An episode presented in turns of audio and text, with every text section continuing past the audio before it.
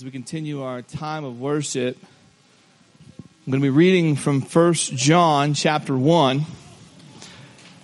But before I do, I wanted to, to drop a quote on you that I just read yesterday from a book that I'm reading on preaching. And it, it blew my mind because it really aligns with, I think, where my heart and Matt's heart is at when it comes to standing here and proclaiming God's word. You see, we want you to be knowledgeable in scripture. We want you to understand the nuances. We want you to know the mysteries that God has revealed about himself in scripture. But having that knowledge without the heart behind it is dangerous having that knowledge without the move of God in your life leads to arrogance. But on the flip side, we're not also driven solely by emotions because too much emotions and we have no foundation. Our foundation is scripture. So let me encourage you this morning surrender to the Holy Spirit and allow the words to transform both your mind and your heart.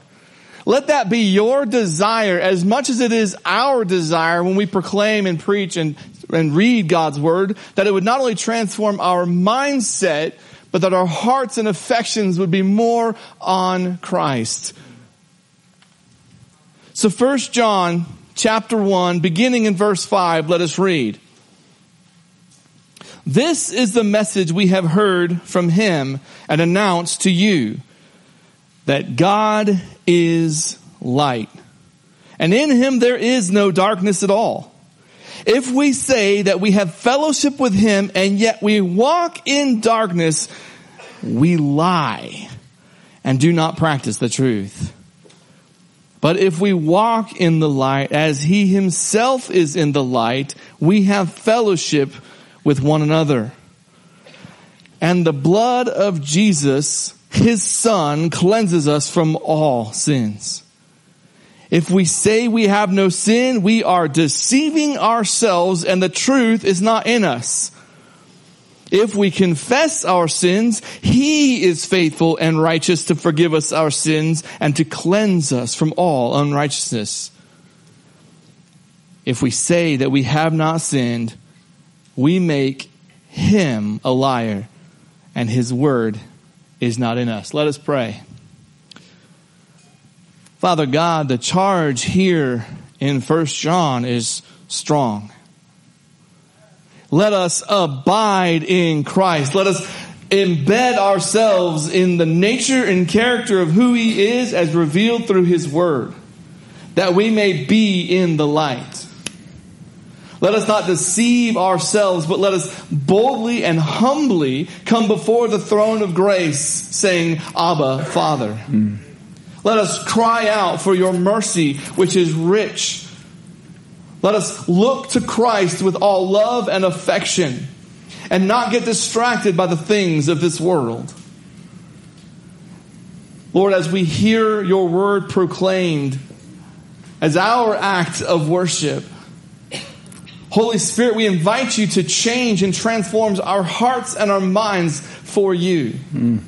Let us walk away this morning more in love with Jesus Amen. than we came. Amen. It's in Jesus' beautiful name we pray. Amen. Amen. Thank you very much, Pastor Bruce. Thanks for that challenge. As uh, we're getting ourselves ready. I'm going to send our kids over here with our teachers. They're waiting for you as you guys head that way. I'm going to ask that the rest of you get out your Bibles and go to Ephesians chapter 5 for me today. Ephesians chapter 5, and as you're going there, I'm going to uh, call out on a first time visitor. Now, all the first time visitors in here are probably sweating just a little bit, think I'm going to call you out in front of everybody. But it's actually Kylie Ray, and she's back in that far corner. She was born on June 7th correct? And uh, we uh, welcome her here for the very first time. So glad to have her with us. And, you know, as Pastor Bruce just read from First John chapter 1. It ties in very well with what we are talking about today in Ephesians chapter 5. A couple of weeks ago, we started Ephesians chapter 5. We took a break. We sweated a lot at the park. And now we're back inside the air conditioning and back to Ephesians chapter 5. We're going to be doing verses 3 through 14. As you heard Pastor Bruce read, you will have heard him say these words, and I'm going to say them to you again because I think they're just that important for us to let soak in as we dive into Ephesians 5. 1 John chapter 1, verses 5 through 7. This is the message we have heard from him and declare to you. God is light. If you're going to underline anything in that passage, underline that. God is light and there is absolutely no darkness in him. If we say we have fellowship with him and yet we walk in darkness, we are lying and not practicing the truth. If we walk in the light as he himself is in the light, we have fellowship with one another and the blood of Jesus, his son, cleanses us from sin. Our walk worthy series is the second half of the book of Ephesians. And it is in response to the first half of the book of Ephesians and those blessings and riches that were given to us that we're told about in those first three chapters. Now, in that, we are told we are made worthy. We are made worthy by the grace of God, and we are challenged to walk worthy by that same grace of God. And as we do, we have to ask ourselves, what does it mean to walk? Well, in the Bible, what it talks about when it's saying walk, it's saying this to live your life. To live one's life, to take that next step, and as we progress and move towards that final end goal. And the final end goal really is to be more like Jesus. It's to be more like Jesus, not just today, but more like Jesus today than I was yesterday. And the same thing goes for tomorrow until the end of our lives. We're to walk like Christ, it says. We're to become like Christ. As a matter of fact, the word Christian, some of you probably know this already. When it was first used, and we find it in the book of Acts, it was actually a derogatory term. It was mocking people who followed Christ. And the word Christian actually meant little Christ. And they were making fun of those who followed Christ because they looked so much like him. That should be our goal as well. Paul takes it actually even a step further in us looking like him and living like him because our old self is gone, the new self has come, as we talked about in Ephesians 4. Paul takes it a step further in the beginning of chapter 5 that we talked about two weeks ago, and he started off with the word therefore. And we talked about therefore, and the reason why it's there is because you are made new. Therefore, because you are made new, the next words were be imitators of God as dearly loved children. And he says the first way we imitate God is to walk in love. To walk in love as Christ also loved us and gave himself for us, a sacrificial and fragrant offering to God. Be an imitator of Christ. Be an imitator of God. Be that little Christ is what he's challenged us to do. But then he lays out a second way. Not just walk in love, but then to walk in light. Walk in light. As we saw in that passage from 1 John, God is light. We're to imitate Him, so we walk in light. Walk in light or live in the light of the Lord. That's where our passage pick up today in chapter 5, verse 3. So let's read that together. It says, but sexually, or sorry, but sexual immorality and any impurity or greed should not even be heard of among you, as is proper for the saints. By the way, this is a PG-13 message.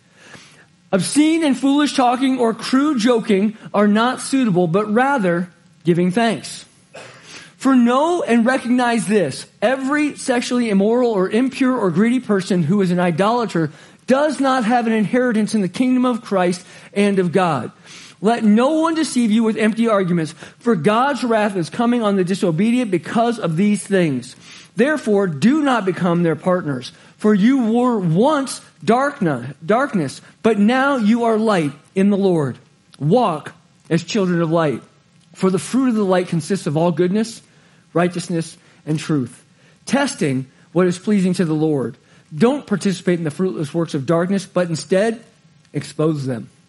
For it is shameful to even mention what is done by them in secret. Everything exposed by the light is made visible. For what makes everything visible is light.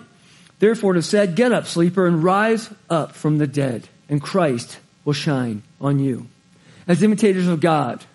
We're to walk as children of the light. Why? Well, you saw, as it said in 1 John, God is light. But if you also flip over to John chapter 8, verse 12, you'll see what Jesus says about being the light. He says these words, as he said, Jesus spoke to them again, I am the light of the world. Anyone who follows me will never walk in the darkness, but will have the light of life. There's that word walk. Live your life in Him. Anyone who follows Jesus will not live their lives in the darkness, but instead they're going to live their lives in the light. They're going to have the light of life. And let me tell you something. It is impossible. It is impossible for anyone or anything to be both in light and darkness at the same time. It's either one or the other. Now, some of you are probably looking up here going, okay, he hasn't mentioned these lamps yet and why they're on his, his thing. I don't, I don't, I'm not blind where I can't see. These aren't up here for that purpose. And you might also be going, okay, one is plugged in and one is not. What is the purpose of that? Well, as we're going to see here, and I'm just going to give you a quick, quick, uh, explanation to why they're here. We have one that is plugged into the power, and that power brings light. The other is not. There's nothing it can do on its own to have light. This is an illustration of us, either plugged into the power of the Holy Spirit or not. We are either the light or we are in darkness. These are not the same. They may look the same, but they are not the same because the power makes it different. And when we have the power of Christ in us, we become different. And throughout the message, you're going to see that sometimes things get into our lives. Sometimes things pollute us. Uh, I'm not sure if you remember um, couple years ago when we had all the forest fires all around, and all the forest fires made it really hazy and just a little bit dark here. That pollution blocked the light. I have friends that live back in Virginia, and my, my dad lives in West Virginia, and they're talking about all the smoke. I'm like, welcome to the last 10 years of our life. Okay, you guys might get Canadian wildfires. We got them straight from California. All of it was here, just hanging out. But that pollution blocks it. And you'll see that some of the pollution that we find in scripture that gets into our lives creates us to be, you know, just a little bit more dim. And the dimmer we get, the more we look like the world. We need to live in the light. So as we begin to look at that, I guess the question is, is what does that mean? How do we walk in the light? How do we live in the light? What does that look like? Well, I have three things for you. They're not going to be up on the screen, but I'm going to mention each of them over the points here so you don't have to scramble to write them down. But the first thing is this. Live for God and not for yourself. That's how we live in the light. Live in the light and not in the darkness. That's kind of the well duh statement. And then there's live as children of the light and expose the lies that are in the darkness. That's the three things that Paul challenges us with in our passage. So let's look at the first one together. Live for God and not for self. Live for God and not for self. Here's what I think. This is probably the foundational teaching for Christian living. Realizing that it is not about you. It's not about your passions. It's not about your desires. It's not about the appetites you feel like you need to fill. It is all about Him. And I truly believe if humanity, especially within the church, believed that and knew that, this world would be a whole lot different. This world would be a whole lot different. It'd be a different place altogether. And Paul, I love Paul. I love his writings. I love uh, my favorite passages in all of Scripture are found in Paul's writings. He comes right out and he punches us right in the gut with the very first verse that we read. He, he, he, tells it very bluntly and plainly. He says, this is what those who live a dark life look like. This is what we are to avoid. And as we begin to look at it, he says, they live a life that is full of sexual immorality, impurity, and greed, all of which are uncontrolled appetites, as well as filthy, foolish talk. These sins grow out of a heart that has replaced God with what we might call, oh, temporary or functional saviors. Things that, that fill the need at the time being that, that we think that we have to have. And if you look at what Paul says to the church, by the way, remember this is being written to the church, in verse 3, these things should not even be heard of among you. Shouldn't even be heard of among you as is proper for the saints. Now, when I see that word saints there, you might go back to the very beginning when we started looking at Ephesians chapter 1, which was well before even Easter, We, were, we talked about the word saints. What does it mean to be a saint? Well, that it means the set apart ones, those who've been set apart from the world, set apart from the darkness by God who is light. 1 Peter 2.19 reminds us this. But you, people of God, are a chosen race, a royal priesthood, a holy nation, a people for his possession, so that you may proclaim the praises of the one who called you out of the darkness and into his marvelous light. That is how we should be living. That is how we should be responding. Well, he says here, stop going back to the darkness. Stop living in the pollution. It's not proper because you are a believer. You are a follower of Christ. That is not where we belong. So let's take a closer look at some of these things that we as followers of Christ should be leaving behind. The things that should not be a part of our lives. And yes, we're going to dive right into it because Paul dove right into it. The first thing he says is sexual immorality and any kind of impurity. Sexual immorality and any kind of impurity. You would think he wrote this, what, 2,000 years ago, that things would have changed in the last 2,000 years. But guess what? It has not. Because sin is sin is sin. And I will tell you the same thing. Paul tells you sexual, sexual immorality is a sin.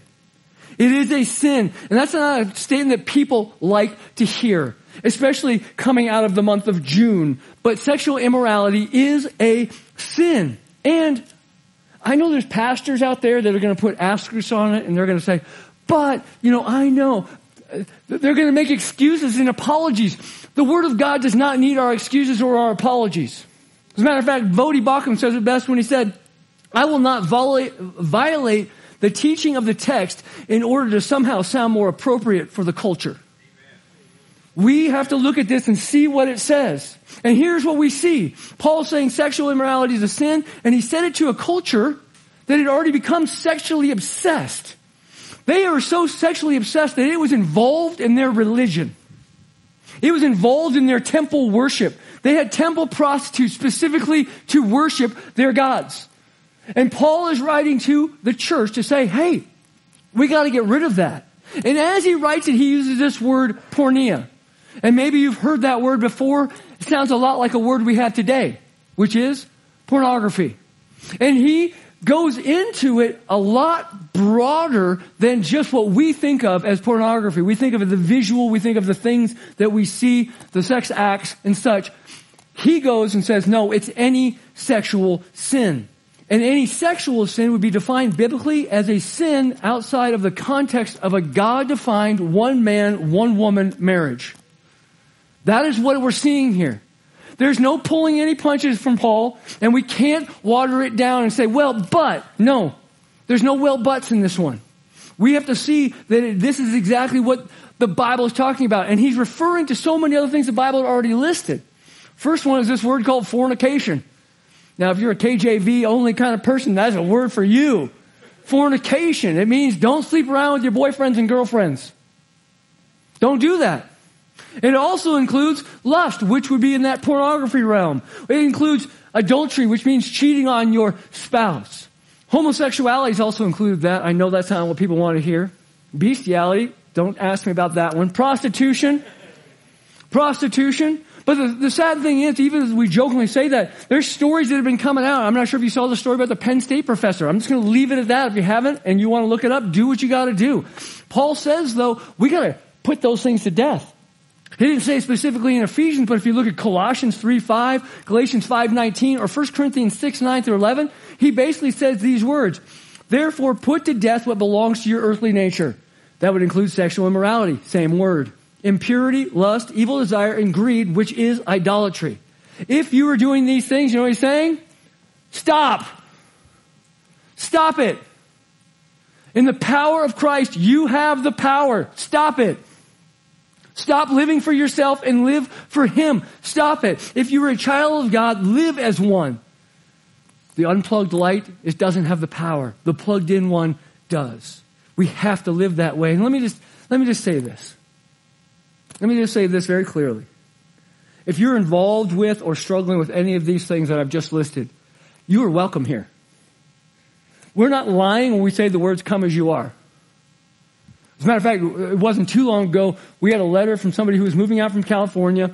It was a uh, lesbian couple. Said, hey, we saw on your website that it said, come as you are. We're so grateful that you're accepting, blah, blah, blah, so on and so forth. We'd like to come and visit your church. Well, I said, I'm going to respond to that letter. So they're very clear on where we stand. That yes, they are welcome here, and come as you are is a part of our slogan, but there's a second part, and that is be changed. Because God's going to meet you right where you're at, but He's not going to leave you there. He loves you too much to leave you where He finds you. He's going to change your heart. He's going to change your mind. He's going to change your ways. You're going to be living in the light. I didn't get a response back. Well, the elders didn't. I, that was, that's one of the beauty of having elders. Like, here you go, guys. Write, write a letter back to that. Um, and, and so as we look at that, I want you to understand that Paul's making this point. Live for God and not for self. And the world's going to tell you differently. I'm not sure if you saw the quote that we posted earlier this week on our Paragon social media, but it was a quote that said these words You be you is Satan's counterfeit to God's be holy as I am holy. I don't want to be me. God has saved me from me. I stand with Paul when he said in Galatians 2:20, I have been crucified with Christ and I no longer live but Christ lives in me. The life I now live in the body, I live by faith in the Son of God who has loved me and gave himself for me. You know, I look at that idea of just put to death. Stop this you be you. This morning I was reading through Isaiah. It's part of my reading plan. And uh, these words stood out to me. I, it wasn't part of my original message, so they won't be on the screen. But it says this in Isaiah 1, 16 through 17, as Isaiah is speaking to God's people. Wash yourselves Clean yourselves. Remove your evil deeds from my sight. And the next three words are huge. Stop doing evil. Stop doing evil. Learn to do what is good. Pursue justice. Correct the oppressor. Defend the rights of the fatherless. Plead the widow's cause. See, we live in a world that struggles with anything outside of themselves. We live in a culture that struggles with anything outside of themselves because for how many years now have we heard the things like this where it says, you are perfect the way you are. Loving yourself is virtuous. Listen to your heart because it is right. It is not. But this is what we're going to hear. Nothing's more important than you being happy. That thinking stands in complete opposition to the gospel message that tells you that you are a sinner and you need to repent, which means turn from those sins and turn to God. That is the gospel message. And that's why Paul writes this, and he writes it again to the church. And here's something else we need to see. Those things that we listed, they're outward actions. Sometimes we try and legislate morality and we say, hey, these are the outward actions. It's not just political, all this stuff. It goes so much deeper. It is a heart issue. It is a sin issue. And we need to see the change of a heart, not change of laws. We need to see a change of a heart to understand who God is and what He has done. As a matter of fact, Jesus talks about in the Sermon on the Mount in, uh, Matthew 5, 28, when He says that everything comes from the heart. The lust starts in the heart. All of these things start in the heart. And that was just sexual immorality. The next thing He says is any sort of impurity. And he's talking about any type of filth. As a matter of fact, the Greek word here, and I'm not a Greek person, I'm just thankful for commentaries that tell me how to read these things, is actually the word for catharsis or um, cathartic, which means to cleanse or to purge, especially from the bowels. Now, Paul using that word, it sounds like, oh, he's saying to cleanse it. No, he actually uses a prefix on there, which means it's the opposite, which means instead of cleansing out the stuff that comes from the bowels, and I'll let you fill in whatever word you choose to use right there. We are actually soaking it in. We're taking in. We are the ones. Now, we are already talking about sex, so we might as well get a little gross here too. Now, I'm not sure if you've ever been a little backed up before, but imagine what that does to your body. Think about the pain that that causes in you and just how you just don't feel right. Well, that's what Paul is saying here. When we're taking this stuff in, we're all backed up and it's building up inside of us and it is literally polluting us, polluting us morally. And that pollution, pollution continues to build up and it begins to cause our lives to spin out of control, spin out of control in habitual sin and obsessions and addictions. Now, there's an old term um, I don't even know if they still use it or not. When I first started uh, going to computer lab when I was a kid. Anybody else have the mobile computer lab that came up that was just a bunch of old uh, Commodore 64s and it was just the green screen. You had to take a disc in and take a disc out and flip the disc, all that kind of stuff like that. Anybody remember that? But they had a term. It was called garbage in, garbage out. That's how a computer works. Whatever you put in, that's what's going to come out. Well, that's what's going on inside of our brains and that's what's going on inside of our bodies. Paul's saying here, we got to keep the pollution out. Now we're coming off an entire month. An entire month that was nothing but pollution. And man, they were persistent. And because people become so desensitized to it all, we didn't care. Well, I shouldn't say we. Many didn't care. And the thing is, is as we don't care, we see the perversion get worse and worse, and it grows more and more. Remember a couple weeks ago when we talked in the end of Ephesians 4 when it says the desire for that sin just grows more and more. They just wanted it, and it gets worse. And as it gets worse, here's the thing. All of this unhealthy garbage that we are polluted with, they're saying, hey, this is healthy. This is good. This is normal. This is acceptable. And you need to believe it. And even in the church, they bought that lie.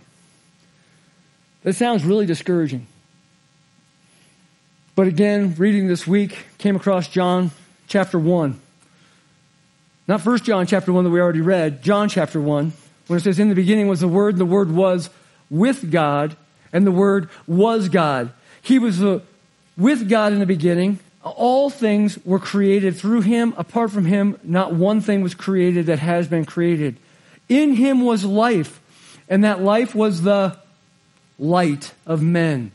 That light shines in the darkness, and yet the darkness did not and will not overcome it. When I think about that, I'm excited that the darkness will not overcome it. And, and I, I begin to look at this whole passage and, and I, I think about the teachings that are out there and the darkness is in there. Paul gives us a very stern warning in, in verse 6. He says, let no one deceive you with empty arguments for God's wrath is coming on the disobedient because of these things, even within the church. Those beliefs and those thoughts. And we're going to get to that here in a minute, but let me just tell you this. As followers of Christ, we have to put to death our sin in our own lives and flee from it because ultimately it's idolatry. You're saying, I care more about that than I do about God. I care more about those things, and it's, it's like greed that we're going to talk about next. Sexual sin is a result of lifting ourselves up and our desires up and not honoring God. Our lives, they are truly an overflow from our heart. And if your life is about you and your desires, you got a worship problem. You got a worship problem. Because that's where it flows from, is our heart. Next up on the chopping block, Paul writes the word greed. Now you might be thinking, oh good, we are done with sexual immorality. Let's get on to greed. How great is that? Well, the problem is, is greed actually is just an insatiable appetite for anything that's not God. So it actually includes sex and things like it. It's a constant desire for more. It's a coveting, a coveting of something that you don't have. By the way, I think God mentioned something about to not to on coveting somewhere. Oh, like, oh, maybe the Ten Commandments. And then when we do that, we actually break another one of the Ten Commandments when he says, hey, don't have any other gods before me.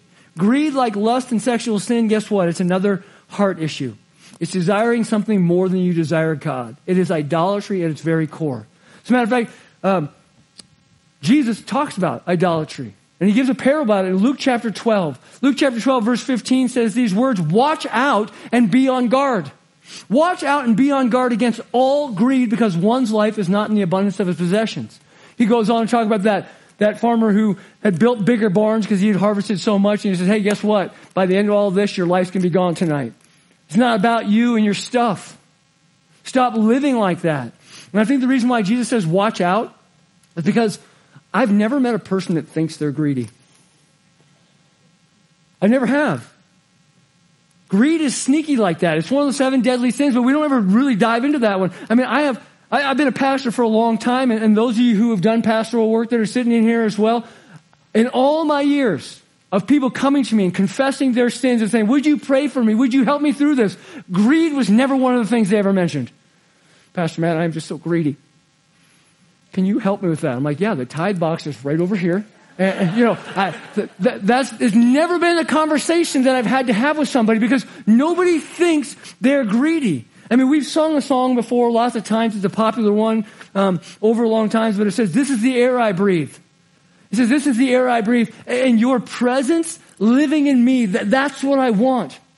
The thing is that that might be a song, but I think the reality in this materialistic culture is that greed is the air that we breathe. Even in the church.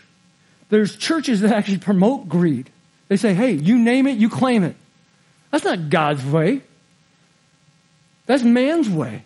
That's man's way to try and get for themselves. Let me just say this because we have a lot more to cover today and we're not even through the first verse. The God of money and the God of stuff, no matter what you might find on Prime Day on the 11th and 12th, will not ultimately satisfy you.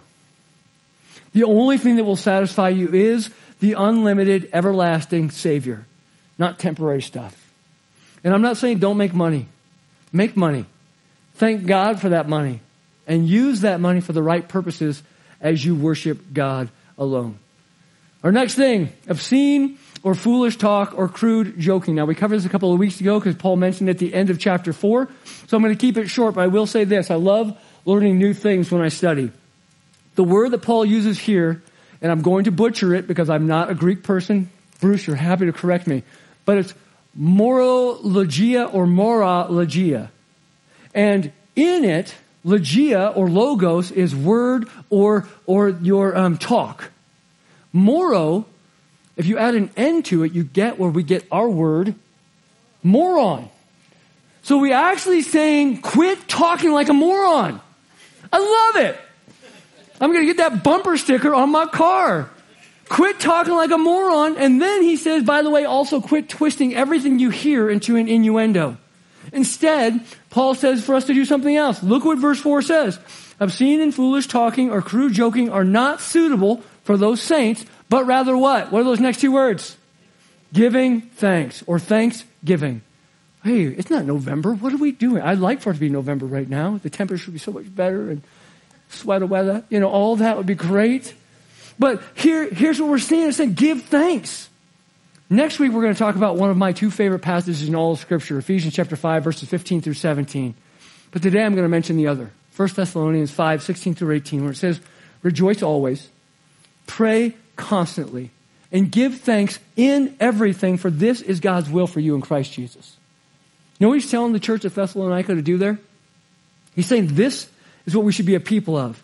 A people of rejoicing, a people of praying, and a people of giving thanks. This is what we should be known for, a vocabulary of thanksgiving, not a vocabulary of obscene talk or foolish moron talk.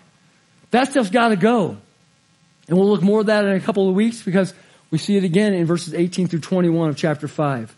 But the truth is, moron talk really fits with everything else. It's all self-centered. It's all self-centered ways of thinking. Sexual sin, greed, foolish talk. These are the ways we sin to gratify ourselves. We gratify our sinful desires. But why does it matter? Why does it matter? Well, look at these next two verses that Paul says in verses 5 and 6. For know and recognize this, very bluntly, plainly, to the point. For know and recognize this, every sexually immoral or impure or greedy person who is an idolater does not have an inheritance in the kingdom of Christ and of God. Let no one deceive you with empty arguments, for God's wrath is coming on the disobedient because of these things. Paul says it as bluntly as you possibly can. I don't know how people twist this. Maybe they just remove it. They just kind of like, it's come as you are is fine, but the be changed part, we don't need to deal with that. Maybe that's what they do here, but how do you miss this? People who are engaged in blatant and perpetual sinful lifestyles that are immoral, impure, and greedy have no share in the kingdom of heaven. And God's wrath is coming on them. That doesn't mean we lose our salvation if we fall into temptation in some moment of weakness or another. God knows we sin. We know we sin. As a matter of fact, that's what Pastor Bruce read up front. We read verses 5 through 7. Verse 8 says, Those who think they don't sin are lying to themselves. And they're also calling God a liar. Instead, what's it tell us to do? Confess your sin.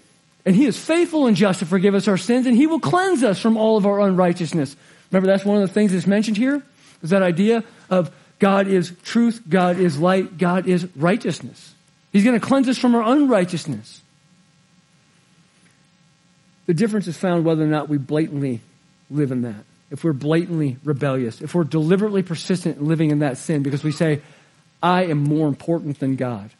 My desires are more important than God. Do we reject the Lord and his teachings? The question we have to ask ourselves. I'm afraid a lot of people have created a God of who they want to be God. They've taken bits and pieces of what the Bible talks about, but they left other parts out. Instead of submitting to who God actually is, they make up their own. And if you're wondering if you fall into which category, maybe ask yourself this. If your version of God never offends you or never challenges you, you might just be worshiping a better version of yourself. That's it. We have to get rid of that. Do you really know God and do you really know His Son Jesus? Because if you do, you will be changed by Him. Have you been changed by Him? Well, that leads to verse 7 through 10. Our second point, live in the light, not in the darkness. As we see our lights here, our lamps here, live in the light, not in the darkness. Paul lays out what the lifestyle of a life in the darkness looks like. And then he says this in verse 7 Therefore, do not become their partners. Do not become their partners. Don't get caught up in their ways. Live or walk, either way is an action, by the way, in the light. You know what darkness looks like. Don't go there. That's basically what he's saying. Yes, we're supposed to be salt and light in a dark and decaying world. Jesus makes that very clear in Matthew 5. But our mission does not include us participating in the sins of unbelievers, those sins that are listed above. And we'll see at the end of the passage, as a matter of fact, as we are the light in that community, we're supposed to expose those, not participate in them. Look at verse 8. It says, For once, for you were once darkness, but now you are light in the Lord. Walk as children of light. Now, there's some wording here that we need to recognize, that we need to see. I think I've read this passage, I don't even know how many times, because Ephesians is probably one of my favorite books of the entire Bible. I've always read it in this way. You were once in darkness. But guess what? The word in is not there. I think I put that in myself. Because what it's saying is you once were darkness. Which means there was no hope for you. There's no hope because there's no power. You're not plugged into anything. You are wandering in the darkness, and that is where we find you. That is where God finds you, as a matter of fact. You once were darkness. That means you were a part of the problem. Apart from the riches of God's grace that we found in chapters 1 through 3, we were wandering in the black, the pitch black, with no hope. We were trapped in the dungeon of our sin. We couldn't find our way out. We were shallow. We were superficial. We were selfish. Both in private and in public. We had no shame for our self-centeredness. The only change that was happening in us was we were actually getting worse. We were powerless, we were helpless, we were hopeless, we were lost, and we were confused. But there was those two words we saw in chapter 2. What are they? But God. But God, He pierced through the darkness of our souls and the darkness fled. We now have a new life. We now have a new identity. We now have a new heart. We walk as children of the light. Well, what does that look like? Look at verse 9. For the fruit of the light consists of all goodness, righteousness, and truth. The fruit of the light, similar to the fruit of the Spirit that are mentioned in Galatians. It's produced in us when the light or the Spirit actually dwells in us. God is good, God is righteous, God is true. That's why it says the light consists of goodness, righteousness, and truth. Well, guess what? As imitators, you know what we should be? We should be good and righteous and true. That's what we should be doing. Those who walk as children of light will do what is pleasing to the Lord. As a matter of fact, verse 10 says, testing what is pleasing to the Lord. You ever ask yourself that question? When you go to make a decision, is this going to please the Lord or is this going to please me? You might say no to a lot more things.